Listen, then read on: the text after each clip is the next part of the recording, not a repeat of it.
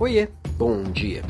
Se tem uma coisa que quanto mais você cresce profissionalmente, mais você tem que fazer, é tomar decisões. E tomar boas decisões, às vezes decisões muito difíceis. E não adianta só me preparar para tomar essas boas decisões, essas decisões difíceis, estudando, experimentando, conversando com pessoas diferentes, colocando a cara à tapa todo dia, no dia a dia, é, aprendendo com o erro de outras pessoas. Tudo isso te prepara para tomar boas decisões, conhecer bem a estratégia, conhecer bem as pessoas, tudo isso traz uma base. Só que também você tem que se preparar para, na hora da decisão, você estar com a cabeça boa, a cabeça aberta, e com a energia em dia. E muita gente não pensa nisso e passa o dia tomando decisões difíceis, o tempo inteiro se coloca em posição de ter que decidir alguma coisa, quando na verdade você deveria construir um processo para que ele se autorregulasse, criar uma rotina para que ela se autoalimentasse e as decisões acontecessem de uma forma mais natural. Me explico, tá? Parece confuso o que eu falei.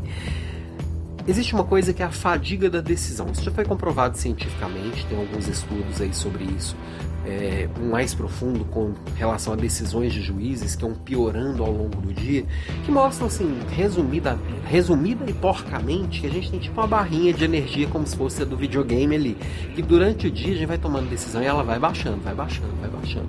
Isso pode acontecer de uma forma rápida ou de uma forma mais lenta. E aí a gente criar uma rotina de trabalho que a gente não precisa ficar decidindo toda hora o que fazer, que as coisas vão acontecendo de uma forma natural, isso vai preservando essa sua barrinha de decisões. Tá?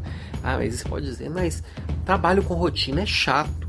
Não, chato é você fazer a mesma coisa todo dia sem mudar nada nunca. Você pode fazer as mesmas coisas trazendo elementos novos todo dia e fazendo de uma forma diferente.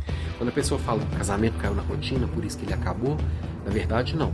Na verdade, ele caiu numa rotina chata. Uma rotina não precisa ser chata, mas atividades bem construídas, processos bem definidos, exigem menos do decisor, porque as coisas já estão organizadas para acontecerem de uma forma eficiente. E aí, se você consegue trazer essa organização no dia a dia, e aí olhando para você mesmo, já acordar com a sua roupa separada, já saber que café da manhã que você vai tomar, a hora que você vai tomar, a hora que você faz atividade física. Se você não deixar isso para o dia, a que hora que eu vou fazer atividade física hoje? Que hora que eu vou comer hoje? O que que eu vou comer? O que que eu vou vestir? Tudo isso vai consumindo essa sua barrinha de decisões. Ah, mas são decisões muito pequenas. Às vezes, para o nosso cérebro, uma decisão pequena, ele gera tanto desgaste quanto uma decisão grande. Então, você cuidar disso, deixar seu, sua energia reservada para as decisões maiores, vai fazer toda a diferença para a sua vida profissional e para a sua saúde mental. Então, pensa nisso, que você que lidera pessoas, suas decisões afetam muita gente, você ficar lá gastando uma energia danada para saber se vai usar a camisa azul ou amarela, né? Ou se vai comer no café da manhã um ovo ou aveia, sei lá. Pensa nisso. Escolhe bem que decisão que você vai tomar. Isso vai fazer diferença para você. Beijo e até a próxima.